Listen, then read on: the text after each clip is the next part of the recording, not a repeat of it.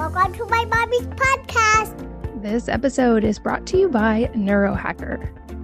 As you probably know, being active with my kids and getting everything done for the day depends on me staying in my prime physically and mentally for as long as possible, and valuing the most research backed ingredients known to science for a better and more graceful and optimized aging process. There's something called senescent cells, also known as zombie cells, that are basically worn out cells that are no longer serving a useful function for our health. They can waste our energy and they take nutritional resources. They tend to accumulate in our bodies as we age, leading to things like aches and pains, slow recovery, and sluggish mental and physical energy, and associated with that middle age feeling.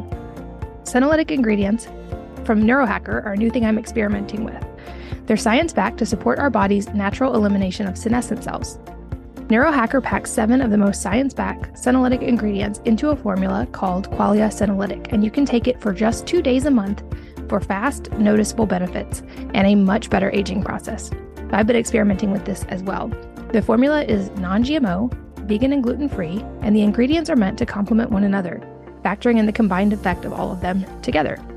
It's also backed by a 100 day money back guarantee so you have almost three months to try Qualia Senolytic at no risk and decide for yourself. Go to neurohacker.com slash mama15 and use the coupon code MAMA15 to save 15% on any purchase. That's N-E-U-R-O-H-A-C-K-E-R dot com slash M-A-M-A 15 and the coupon code MAMA15 to save. This podcast is brought to you by Bon Charge and specifically their revolutionary sauna blanket.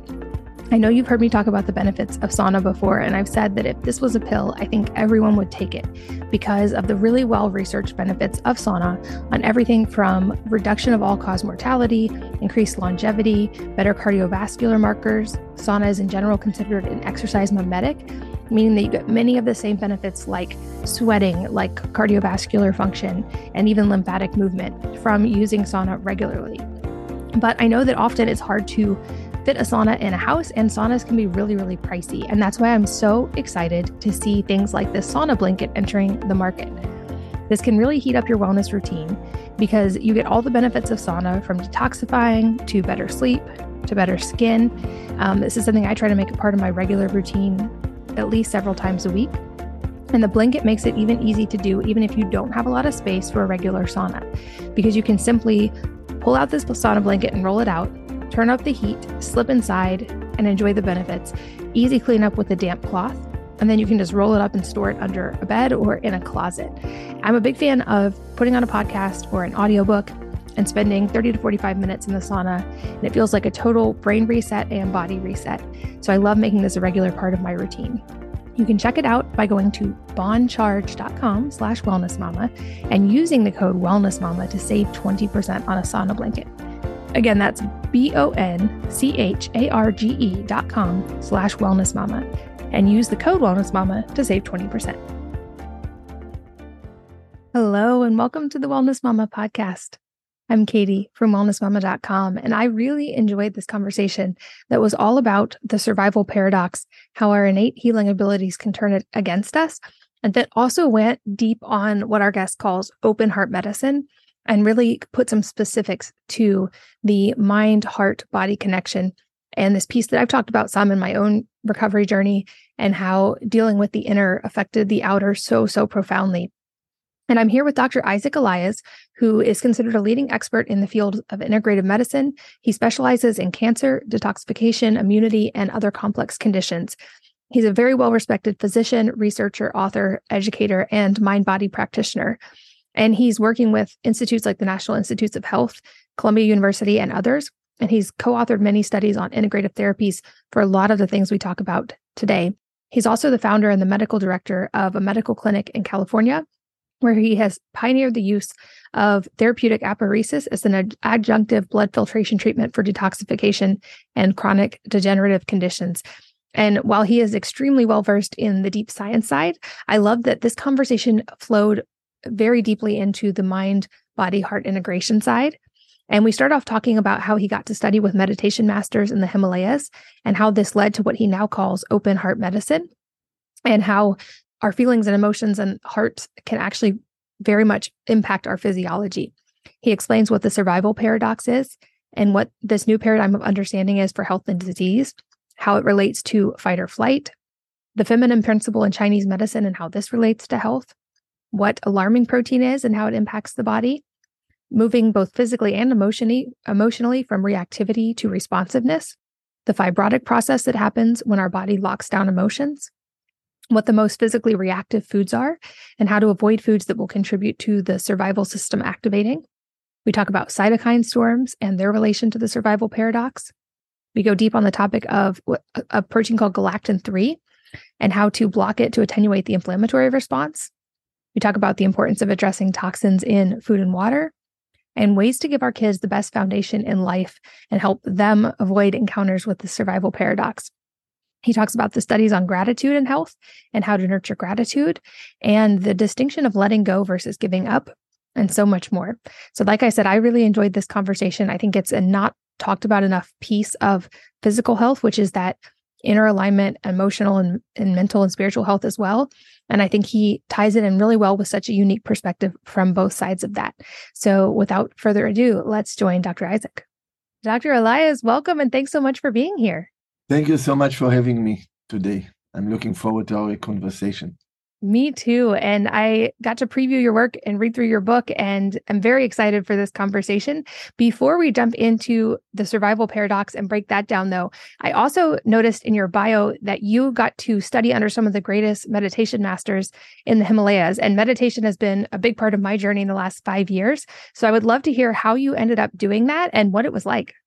Uh, I started my journey in meditation and in uh, martial arts and healing arts as a teenager in Korea, in South Korea. I'm a native of Israel. My father was an engineer. So that was my introduction. And since then, I've been meditating. It's uh, getting close to 50 years, so I'm not so young anymore. Uh, but I got very interested in uh, so always meditation was part of my life but then when i got when i was 30 years old and i came to united states i got very interested in buddhism. And i got very involved in unusual meditation training and i spent 10 years half a day meditating and half a day working. And for 20 years i would go to the mountains for two to three months a year and just meditate and practice. And as part of this i got to be the doctor of some of the most legendary meditation masters in the Himalayas that were also my my teachers, and uh, this very esoteric how to come by. Uh, only one of them is alive now in his late nineties. Uh, all this unique and esoteric training, uh, I've put it together into a, a simpler concept that I call open heart medicine, the infinite healing power of love and compassion, uh, that is innate within us in general and there's a bigger door to it when we are parents, especially when we are mothers, you know, the the unconditional nursing and taking care. And so I use it as a healing tool that I, in my medical practice, Amitabha Medical Clinic, but also when I teach meditation and healing. So I still do it. I, am still in touch. I get the WhatsApp messages from the assistants of these masters on a daily basis. And so I'm, and I stay a student while I also share my little bit of the knowledge I gathered over decades. I love that. And I'm excited later in this conversation to delve into the heart side of the medicine and to go deeper on that. But for background context, I would love if you could walk us through sort of the basis, the foundation of your new book, The Survival Paradox, what that term means, and then we're going to build from there into all all the things that fit within that umbrella. So the survival paradox offered in, offers a new paradigm in our understanding of health and disease. We know in integrative medicine, at least for a long time, that inflammation drives uh, multiple illnesses, acute and chronic. The cytokine storm in COVID is very, very well known to many people. But inflammation is really not a cause, it's a result. What drives our inflammatory response is our survival drive. And the paradox is that the survival drive, Katie, that is built within us in every cell in our body, that keeps us alive is also what gets us sick, what gets us miserable, what gets us uh, not to enjoy life, and what shortens our life. And that's the paradox. And because it is built within us, it's automated through the autonomic nervous system, and then the biochemical system wakes up. We'll talk more about it. And just by understanding it, we open a door to a shift. And the shift is multidimensional. And I'll be delighted to touch about it as we go through through our interview today. Yeah, I'm excited to delve deeper on this, both understanding like the physiological things that are happening within the survival paradox. And then I would guess by understanding that, you said sort of awareness is even just understanding it can be a huge key to this. But I would guess that knowledge can help us find the sweet spot of honoring our body's survival mechanisms in a way that aligns with the modern society that we live in. Does this relate to, for instance, you often hear that example of that we have all these things that were designed to protect us when we were chased by a saber toothed tiger, but now in today's world, we're not chased by a saber-toothed tiger, but yet our body still interprets stress in the same way. Would that be an example of what you're talking about? This is an example. So that's an extreme example. But whenever the body feels stress, whenever it feels that it's being injured, physically, biochemically, emotionally, psychologically, psychospiritually, or our ancestors has been uh, under a hard time genetically and epigenetically, it's passed to us, we respond. So automatically we respond just like you described, with a sympathetic response. We either fight, which equates to inflammation, to struggle, to reactivity, or we hide and run away, which, re- which relates to fear, to being frozen, and also to hiding. And how do we hide? By creating a place where nobody sees us. Physiologically, we create a microenvironment, an environment that is different than the environment of the rest of the body. And this environment is a place where autoimmune diseases uh, start, where metabolic diseases start, where cancer growth, where heavy metals and toxins hide, where infection can can be shielded. And it's, for example, our biofilm and damage to our microbiome in the gut. It's the arteriosclerotic plaque. And the classical of inappropriate survival is when a cell forgets that it's a part of a community. So, you know, this is a wellness mama, it's not a wellness papa podcast. One of the things that is very, very uh, with the principle of what we call the feminine principle in Chinese medicine is that women have a way of supporting each other and creating a network. A network, a feminine soft network. It's in the essence of, of being of, of the feminine principle. And this is very present in our body. We have, let's round up 50 trillion cells, trillion, not million, not billion, trillion. Each of them has close to 1 million reactions a second. Can you imagine this? And it all works together. That's the feminine mutual support, mutual nourishing that used to be part of our endogenous communities, right? And uh, growing our own food, etc. And then a certain cell decides it's going to fight know, like more masculine energy, we fight. It doesn't want to be part of a community because as part of a community, we come, we do our work, and we go, and somebody else comes. And so this cell decides he doesn't want to die. He wants to keep on surviving. And this cell is called cancer cell. And eventually it will kill the host and itself. So this is a destructive powers of the survival paradox. So when it comes to the autonomic nervous system, just like you said, if we take a deep breath, okay, the tiger is not chasing us, just relax, go out to nature, look at the sky, listen to music, suddenly our system changes and we all experience shift from sympathetic to parasympathetic. And where we are too much in sympathetic mode, ongoing stress, ongoing struggle, ongoing friction, it affects our body. We're not able to relax but the biochemical system kicks in by kicking in something called alarmin protein. And the key one, galectin 3, that I've done research for almost 30 years and made the key discoveries on blocking it, is what I call the survival paradox protein. And when it gets triggered, it starts a chain of biochemical events that don't stop as easily. So our our journey in life is to move from reactivity to responsiveness. And there is a whole way in the, the body is wired to do this. It's not like an invention of mine. We are built to do it. And we'll talk about it later on when we talk about the heart.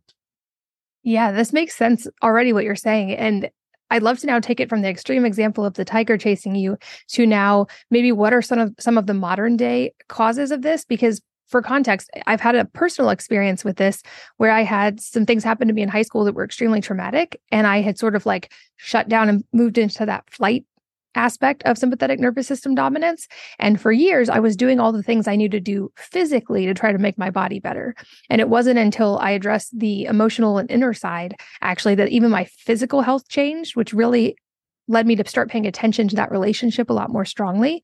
But it would seem like there are probably many micro causes in today's world that our body's getting that signal from. Can you walk us through what some of the inputs are that are sort of initiating that survival response? Of course. So anything that causes injury to our body starts the survival response. So it can be an infection.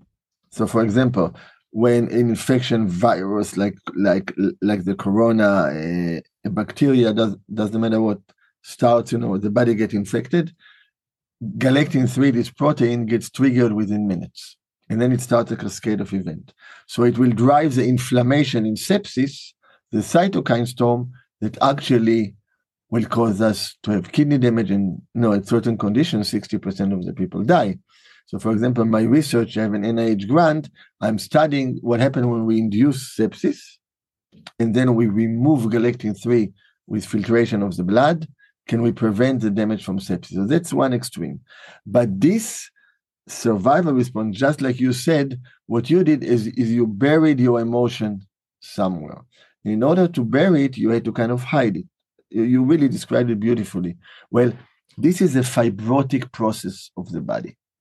The body knows how to do it. It creates a scar a physical scar an emotional scar and a psychospiritual scar and a mental scar. For example, in my book, The Survival Paradox, the three chapters of solution, detoxification, getting rid of toxic materials.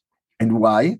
Because if we're exposed to heavy metals, to mycotoxins, to pesticides, example being glyphosate, we're all bombarded, EMF, stress, we are not uh, we're not sleeping enough. We need to get back to people within seconds, right? We have to be totally reactive. The, the time of response is very short. It all affects how we live.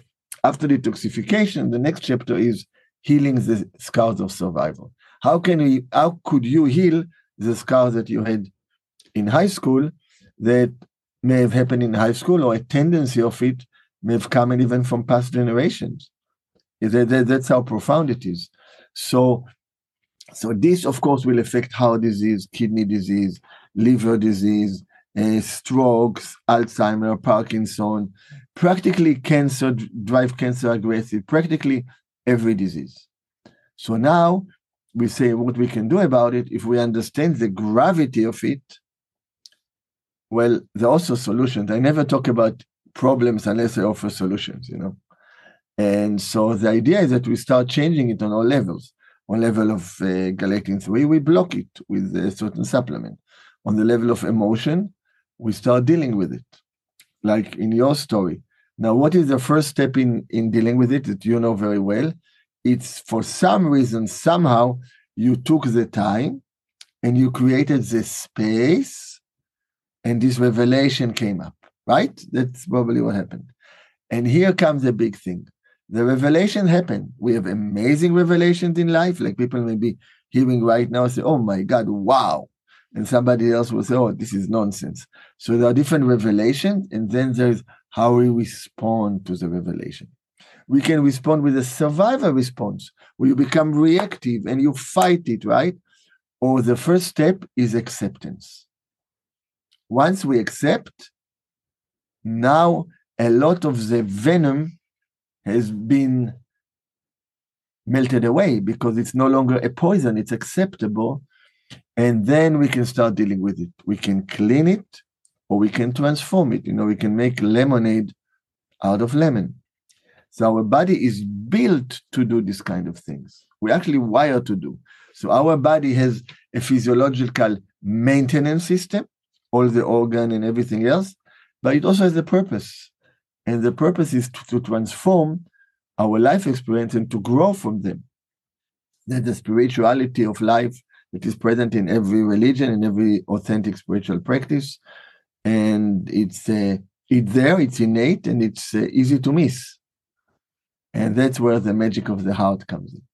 And it seems like, as you explain this, that this could become either a very positive feedback loop between the body and the the inner experience and the mind or a negative one like as you were explaining that i was thinking of how in my own process as i moved through the emotional phases of Uh, being aware of those emotions, accepting those emotions, then eventually releasing those emotions, my feelings, even around the events that happened, shifted from like fear and helplessness and anger, and eventually got to the point of actually gratitude, where I realized that that had led to such growth that my feeling in hindsight about it was now I was extremely grateful and I wouldn't have undone it even if I could have because it had led to such growth. And that the emotions seemed to shift also my body in a very profound way, which made detoxification easier, which made it easier to release excess weight. And so I feel like, is there an interplay here that works symbiotically between the body and the mind? And that in whatever direction we're moving, we can kind of encourage that movement. So, in other words, as we're healing, working through our emotions and helping the body through detoxification and nutrition and all those things can move in a positive direction just like you would see someone maybe who was needing those things and was kind of stuck in that having trouble with emfs being more sensitive or having more of a reaction to foods. Do that does it work both directions?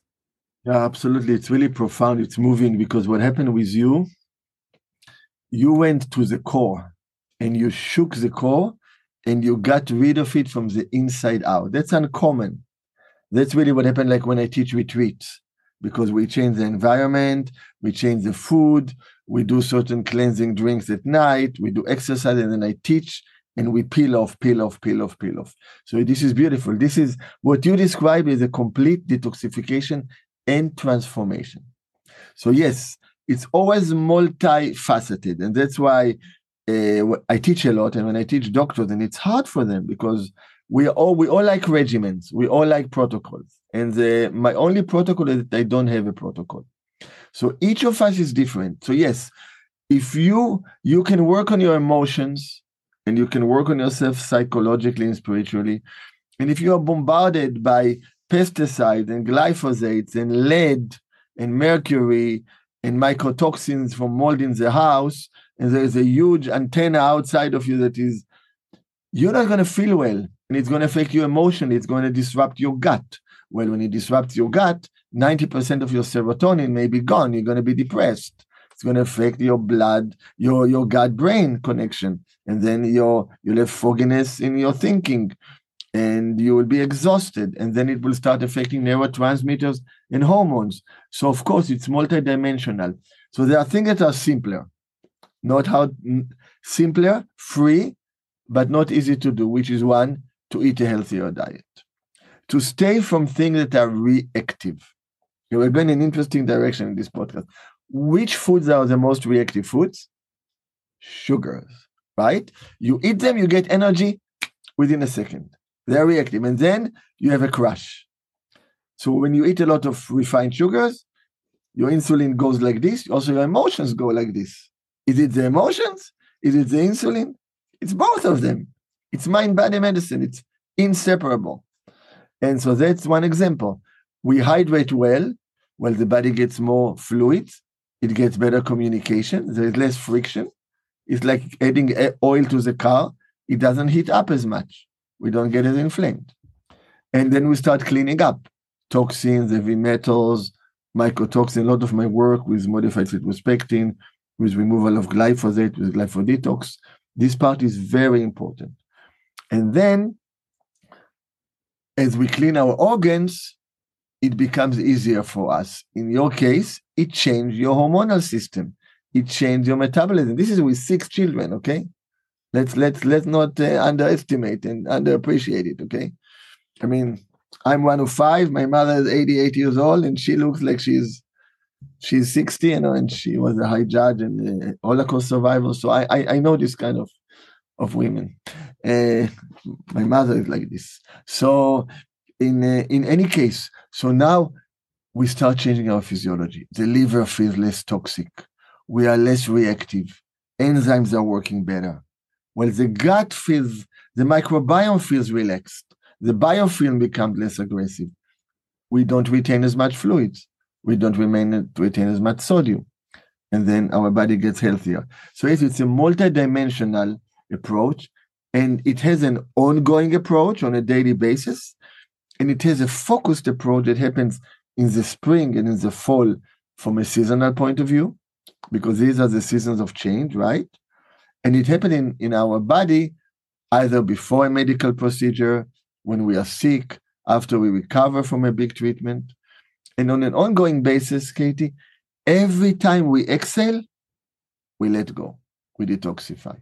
Every time we inhale, we nourish. In between, that's when the transformation happens. In between is the moment. So it's hard in the mind, right? We have a thought after a thought after a thought. We lose the ability to recognize the space between the thoughts.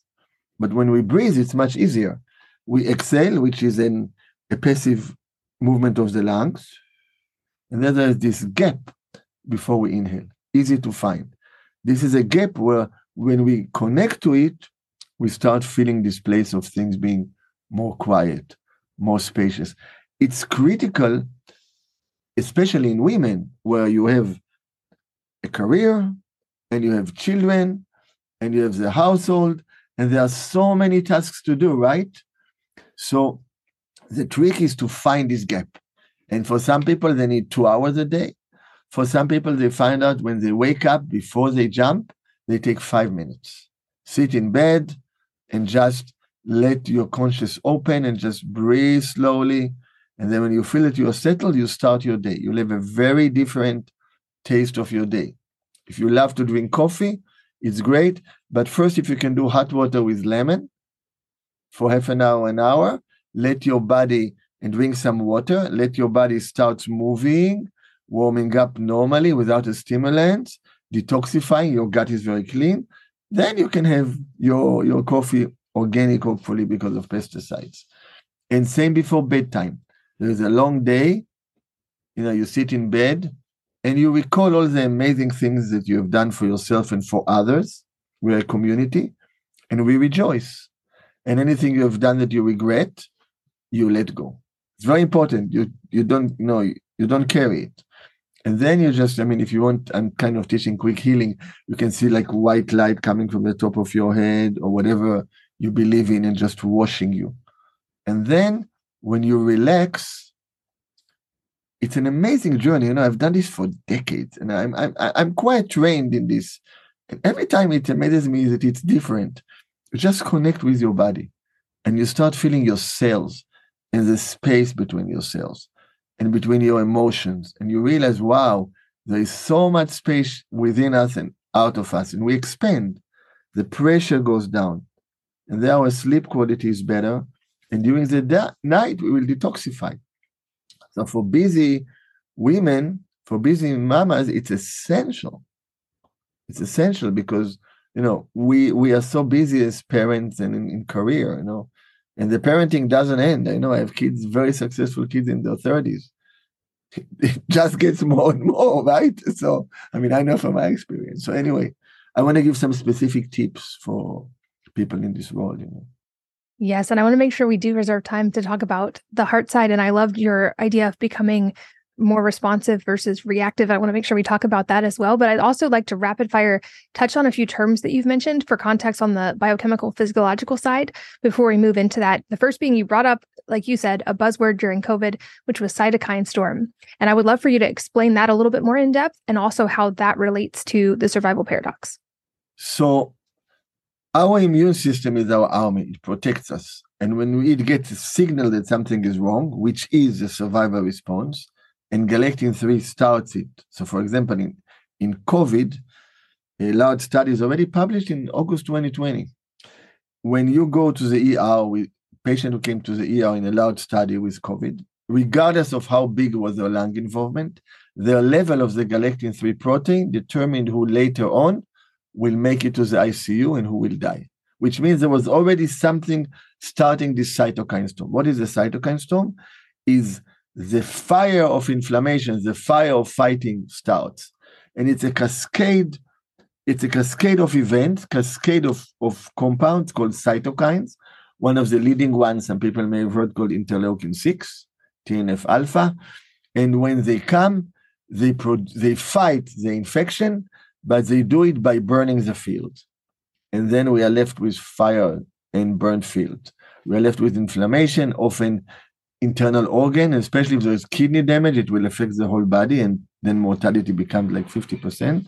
So it's a deadly event. And what we do often in medicine, we try to remove or control the cytokines, which is like catching a waterfall with a bucket at the bottom. It's not a good, not very efficient. But when we block something like galactin 3 at the top, because it's in what we call an upstream protein, we can, I'm shown it in studies, you can see a dramatic decrease in interleukin 6, in kidney damage, and of, of course in survival. And so, so we want to control the cytokine storm. The cytokine storm is the ultimate example of reactivity that doesn't stop. It's great to start, but then we need to really relax. When we are young, when the rubber band is more fluid, more flexible, we can stretch, right? And we can go back. When we are old the rubber band is too is too dry, we stretch, boom, it gets torn and we are in trouble. So that's really that's really the approach. Now, it's natural in us because every cell wants to survive. So if we now look into our body, I like to look at cell as a, as a personality, as a living person. Because a cell has boundaries, it has a surface, right? It has a membrane. And the membrane has receptors that decide what comes in, what goes out. And sometimes different things come in, different things get activated based on the relationship between the cell and its environment. And of course, we have the genetic part and the epigenetic and the production of protein and mRNA and from DNA, etc. But this is genetically and epigenetically means it's affected by influence of our ancestors and their behavior also. So this is no different than us, Katie. We respond to the outside based on what comes. If it's a very relaxed, great environment, we are in nature and it's so quiet, we become more relaxed. Our receptors change.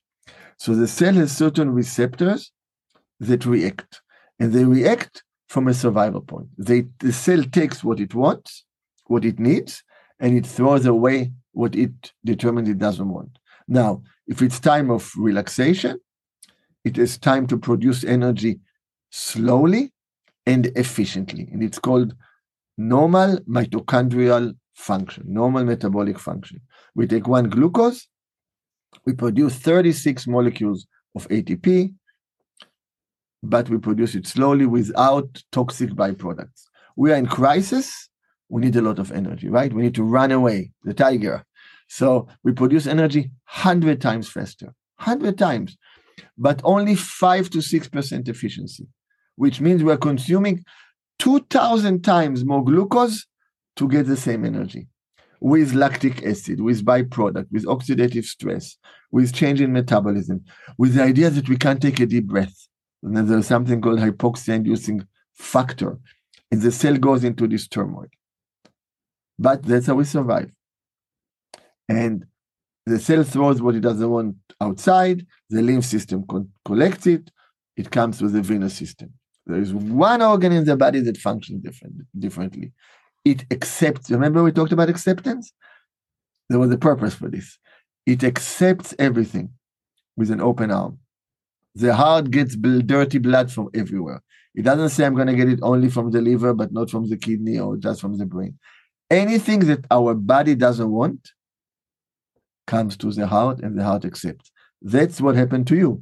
Your experience that was stored came to your heart, they came to your conscious. Okay. And then what does the heart do? It connects with the universe, with the endless, infinite possibilities of healing through the breath, through the lungs. It lets go of the carbon dioxide, of other toxins. It lets go of the energy of what we don't want. It gets clean air. That's why we gotta take care of the environment. It's not like it's it's it's a good it's a good thing from a selfish point of view, you know. Uh, then you know we take air, we get this transformation. Suddenly, what caused us what we didn't want, what was traumatic for us, is now transformed through the universe. For the universe, our drama is not a big drama, right? It's endless time. And then suddenly we get nourishment. Now, that's quite a difference. That's transformation. And that's what you said. I won't give it up. There's gratitude around it Because what does the heart do? The heart gives. The heart gives without judgment. The aorta, the main artery of the heart, is a stiff artery. When we contract the heart, the heart, the exhalation of the heart, the contraction is it gives clean blood everywhere. So this relationship between the heart and our body is also the relationship between us and our microbiome and between us and our community. Right? If we if we react to the world and nourish based on judgment, right? Based on opinion, we are at the epic of this right now, politically, geopolitically, right? We support people that agree with us. We'll do anything and fight people that don't agree with us. It's contrary to the quality of our heart, of equanimity. And only once the heart gives clean blood, when it relaxes, it nourishes itself through the coronary arteries. Outside of the heart, the first arteries go to the heart. So the heart nourishes itself in order to nourish others and as part of nourishing others. It's example of the selflessness of the heart that it doesn't nourish itself until it finishes its work. Again, the only organ in the body.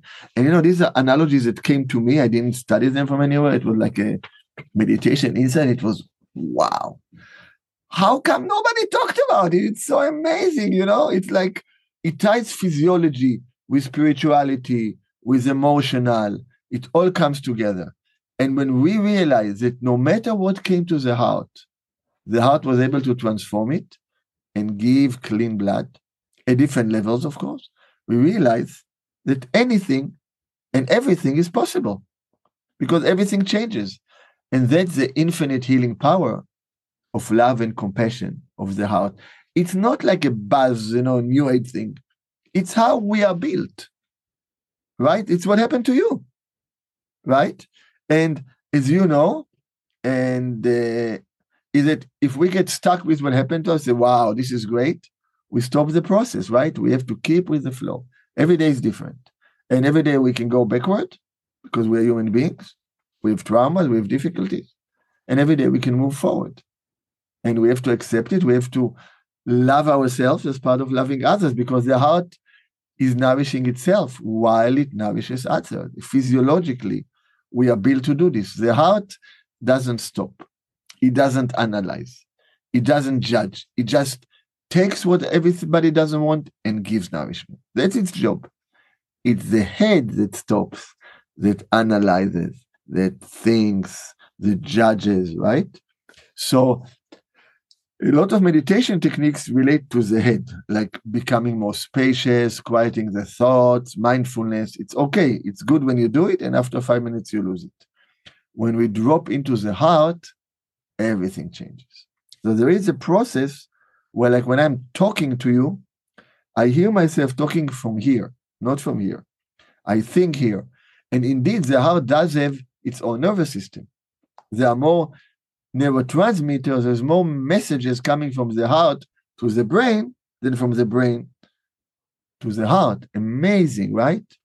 It's it's really and the electromagnetic field of the heart, talking about connection, is hundred times bigger than the electromagnetic field of the brain. So every cell in our body is affected by our by how our heart feels and the people around us. So mothers know this better than anything. You hug your baby, and the moment you hug, if you can relax into this infinite love, there are no negative thoughts. You know, it doesn't work together. It's this amazing quality. And this is the quality that is going to heal the world. That's our hope, you know. We really have to grow it and share it and make it a community energy because when it's dark, every light shines very far. That's a little bit about the heart. I love that. And I can tell that is specific to you. I've never heard it explained that way before. I think it's a beautiful way to not think of it, but feel it and understand it. This episode is brought to you by Neurohacker. As you probably know, being active with my kids and getting everything done for the day depends on me staying in my prime physically and mentally for as long as possible, and valuing the most research backed ingredients known to science for a better and more graceful and optimized aging process. There's something called senescent cells, also known as zombie cells, that are basically worn out cells that are no longer serving a useful function for our health. They can waste our energy and they take nutritional resources.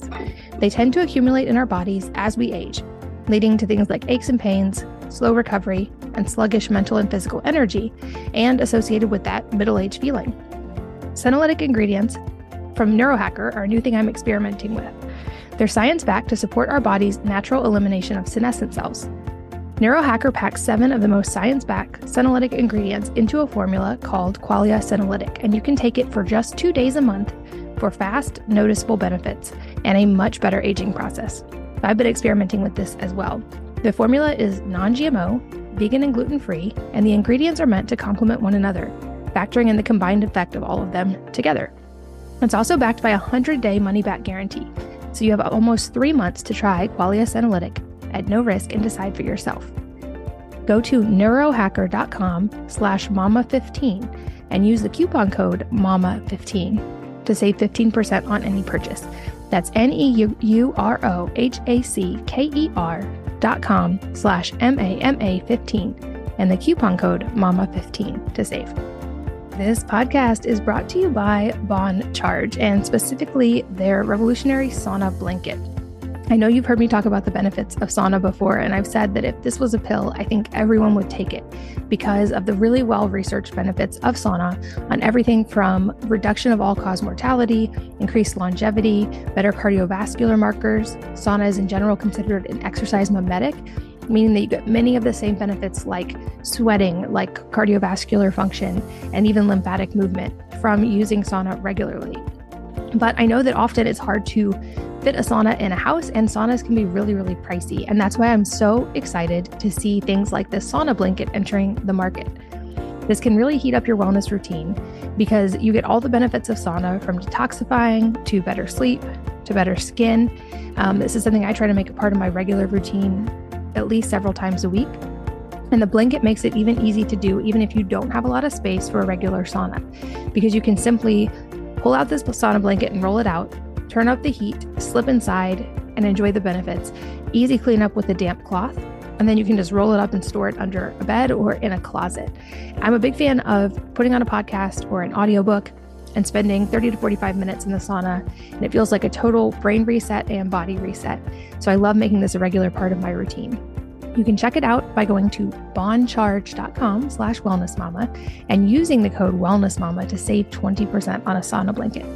Again, that's B O N C H A R G E dot com slash wellness mama and use the code wellness mama to save 20%. You've also mentioned the word galectin 3 several times, and it seems like all the things you just talked about are a very important key in the nourishing of the body and, and all of that. But I would guess people might be curious what are some of the ways to block that rise of galectin 3 that we don't want and to support the body through that process?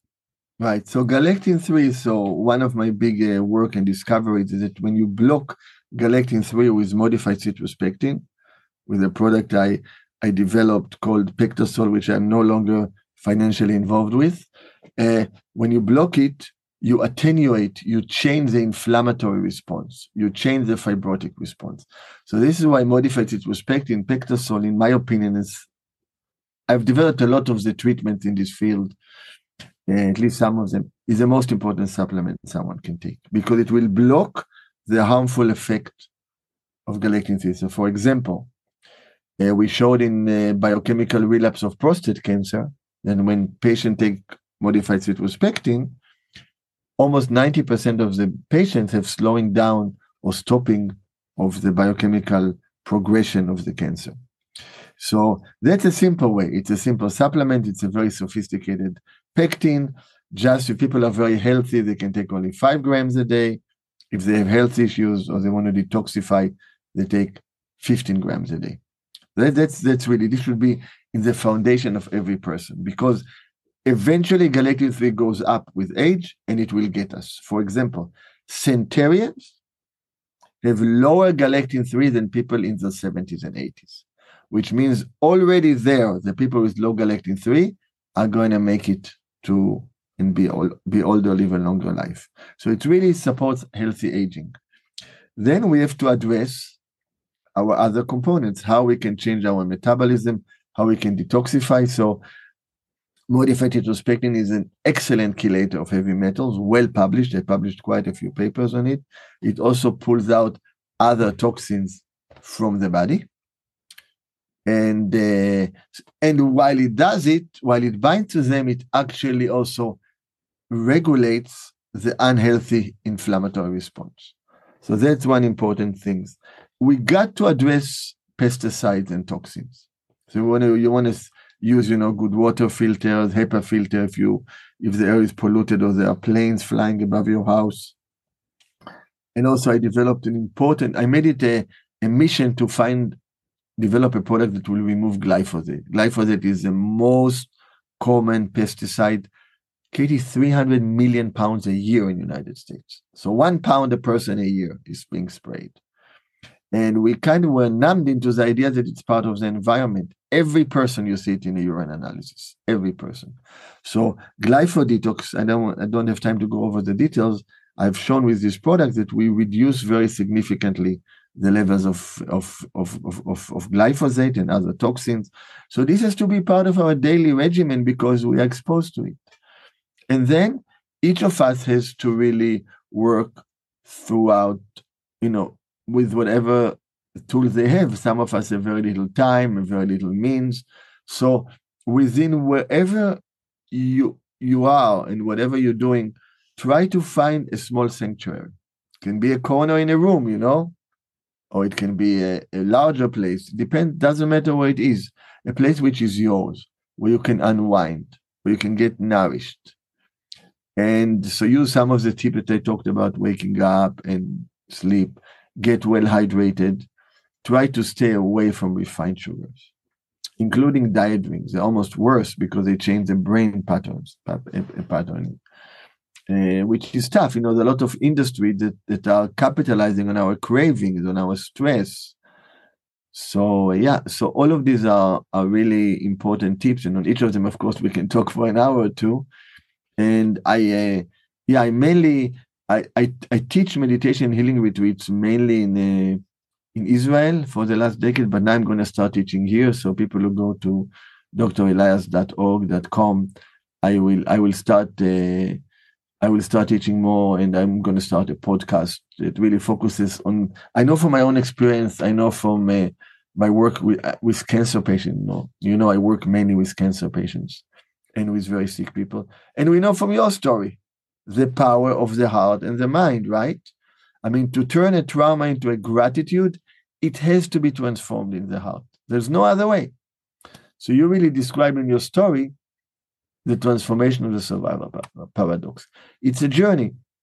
For some, it's very quick. For me, it wasn't quick. In my book, I tell the story about my grandfather who was named Isaac, who was, you know, 10 out of 12 siblings were killed in the Holocaust and how I had pain all my life here that I knew is not mine. And when I cleared it, when I was like 58, I think, after f- like 45 years, it completely went away. And within within it, my mother, who could never watch any programs about the Holocaust, could suddenly start seeing programs on TV without me telling her the process I went through.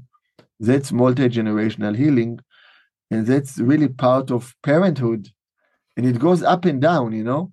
When we clean a trauma going backward it's going to affect all the sibling all the offsprings going forward. That's that's really why uh, why uh, you know mother earth and nourishment is so fundamental. That's why i'm excited to be on this podcast yeah. And I have been so encouraged to hear from so many moms who have been on similar journeys as I have and who I feel like are stepping in to become the ones that break that generational cycle. And like you said, that has ripples going forward, but also backward that we may not even anticipate. Um, I also notice, and I would guess this is also part of the key, is when you're when you make those shifts internally that start with the heart, all of the physical steps and the things you just mentioned and the nourishing the body and hydration and avoiding toxins those things become almost intuitive and innate out of love and wanting to nourish yourself versus um, i feel like sometimes when i was stuck in the trying to fix myself mentality. It was like I was trying to sort of punish my body into being a certain way or force it to do a certain thing. And it, that energy shifted. And now it, it's a thing I want to do that's easy and effortless to want to nourish myself, to want to get that morning sunlight, like you mentioned, and put my feet on the ground and hydrate first and give my body what it needs out of love, not out of a battle to fix these things. And so I don't know what the tangible way to uh, help someone affect that change is, but I felt how profound it is. And I, think we've talked so much about the, this, like the clearing of this and how it all originates from the heart, which I think is so valuable. Are there any steps that you provide in your healing retreats or in your book that help people to learn how to do that and how to access it? Oh, that wow! You know, if you want offline, I would love to chat with you about your meditation because you went through something very profound. You went from doing things out of force, out of effort. You started touching on the quality of effortlessness that's where innate love and compassion comes. You know, first we have, as they say in LA, fake it until you make it. You know, uh, you really had this innate approach that's beautiful because that's our truth. That's the divine within us. You know, like people Judeo-Christian, we are made in the image of God. That's the divine quality, and it's it's infinite, and it's effortless. And what happened to you things became obvious, right? So I can I know from a description because I teach a lot.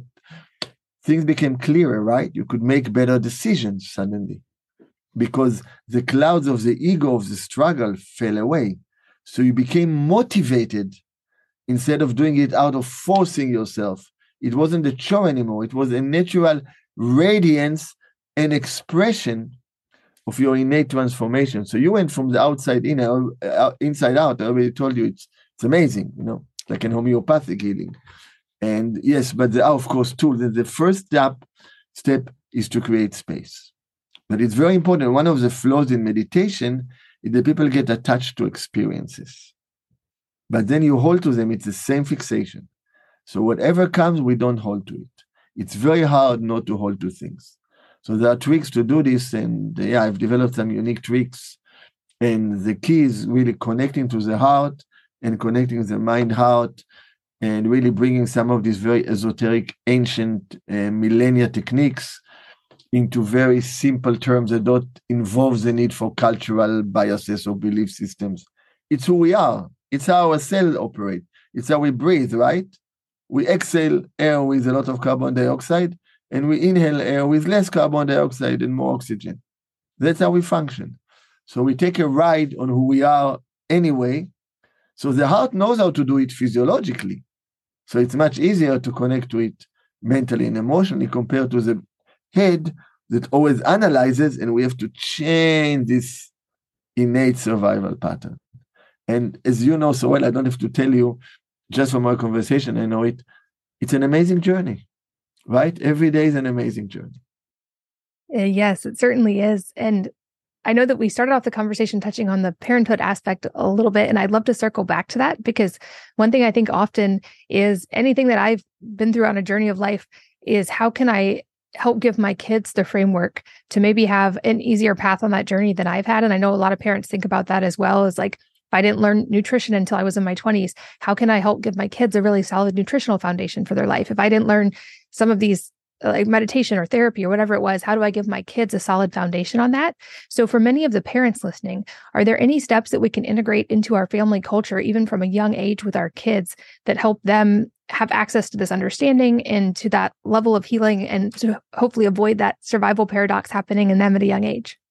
Yes definitely a lot and it's not so easy today because uh, you can have a, a very shielded environment at home and then the kids are outside so the first thing is unconditional love for your children.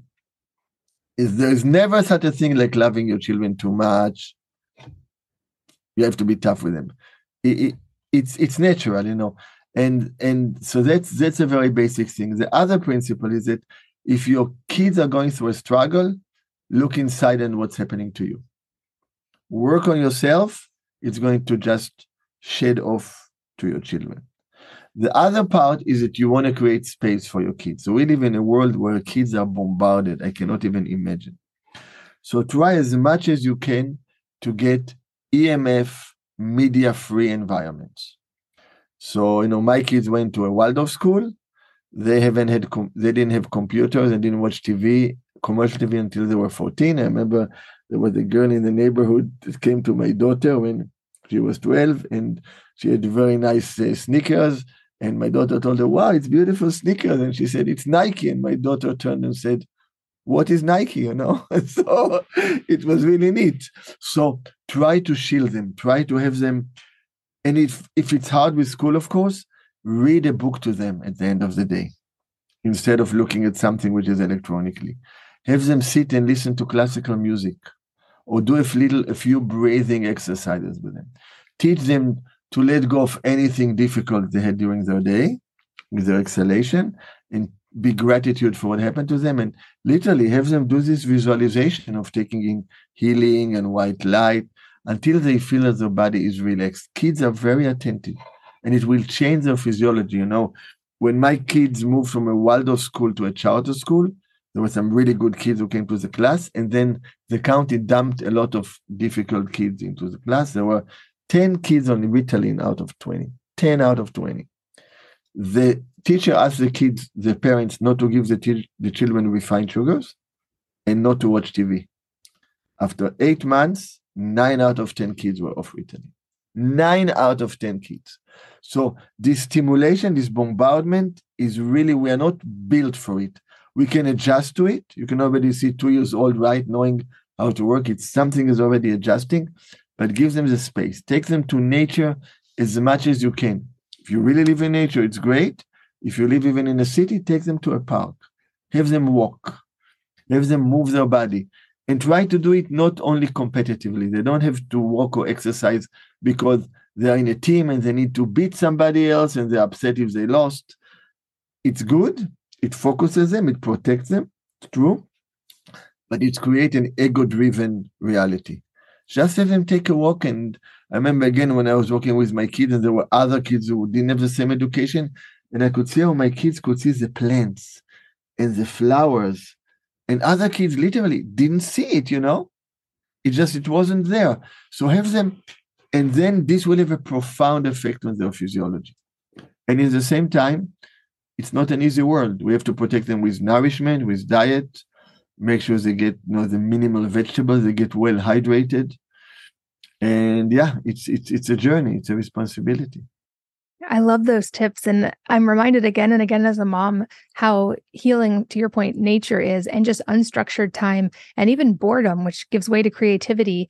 And so I've tried even more and more as my kids get older to reserve the space in the home for not always being busy, for letting them have boredom and letting them just go unstructured play outside and build a fort and climb a tree. And I feel like those are often the most peaceful healing things for them when they we don't give them so much structure and like you said competitiveness and all these check boxes they have to do all the time but let them play let them be outside let them breathe fresh air that seems like kids adapt so wonderfully and so quickly to that Totally. Yeah, yeah, yeah. I mean, it's so it's so true. It's so important, and it's so not built. Everything is so structured and scheduled by by by the minute. Yeah, these are these are huge tips. What you said now, and and it makes a difference for them. Makes a difference. For them and for adults too. I'm also learning as a grown up how just playing and being outside and having unstructured time is so restorative. And I feel like this might segue into another question I had for you, which is you mentioned teaching people to help soften their grasp on survival. And I would love for you to explain what that means and what that looks like. So when we get when we get ex, when when outer input comes to us through our what we see, what we hear, what we smell, what we touch, we respond. We respond immediately. And inside, when we have feelings, emotion, thoughts, we respond. And basically, most people live their life in this immediate reactivity from the moment they open their eyes until they faint when they fall asleep and then they wake up. Certain people remember the dream, certain don't. When we start creating space between the thoughts in different ways, and in the last chapter, transforming the the survival paradox in my book, I give the basics. And there's another book coming called The Open Heart Medicine, where I teach more about. When we create space, then a layer from deeper layer comes up. A layer that some things are not as pleasant, but they're within us, and some things are amazing insights. And as they come, first of all, they really help us get in touch with who we are in a deeper way, just like you said. Someone can feel that they're really honest with themselves. But, and you may re- relate to this, but when you are honest to yourself and you are aware of only 2% of who you are, you're only 2% honest, right? I mean, it happened to you, right? And then something opened, a crack, and a whole other layer came in. And with, within it, whatever tools you used, you develop different tools, different responses, right? You got all the way to gratitude. There are amazing studies on, on, on gratitude and health, you know. So then as things come up and we learn to open them up, then layer after layer after layer comes up. And as the layers come up, and as we let go of them, this is not only detoxification, this is transformation. Because if we detoxify and then we create the same toxin again, it's an endless loop. When we transform, when we turn the lemon into lemonade, it changes the environment. So for you, you lost weight, you lost you lost fluid, your metabolism changed, and you said, "Wow, it's happening on its own." Well, it's happening because you hit the jackpot. You know, you really open the door, and this is really why within sometime in retreat within days, people's cancer markers can get better especially traumatic events, uh, fibromyalgia, fatigue would just dissipate because it's a very intense recipe. For others, it takes a long time. It's a journey. I know my own journey, journey of others, it takes time, but it's always ever changing. Uh, yeah, I've wondered, you touched on this a little bit, but I wondered if this was maybe part of the explanation for those cases we hear of, of this like seemingly miraculous, spontaneous remission of certain diseases. And it seems like often it ties in with someone actually like they'll say they had that moment of sort of like letting go or like not giving up but letting go and realizing that this experience was happening to them. And then the irony being in that letting go and that acceptance and maybe even the gratitude that's when the physical part actually helped it helped them as well. Absolutely. You said something very quickly and very important. It wasn't giving up. It was letting go. Very different. Letting go comes from the heart. Giving up, giving up actually comes from a different organ in the body. So very, very different. Yeah, totally. That's what happened. And if you look at what a miracle is, I talk a little bit about it in the book. A miracle is something that is unexpected, right? So if you have a probability of one to a thousand, unusual, not really a miracle. One to 100,000, wow. One to a million, that's a miracle, you know? Well, if we keep the same habits and we do everything the same, everything, the outcome is going to be the same. To create a miracle, we need to change our habits. And to need to change our habits, we need to let go. And that's why letting go is at the basis. Our whole journey in life is between holding and letting go. I mean, people listening can feel, especially if you're watching, contract your hands really strong. You feel the tension. Take a deep breath and exhale. Just let go. Your body feels different.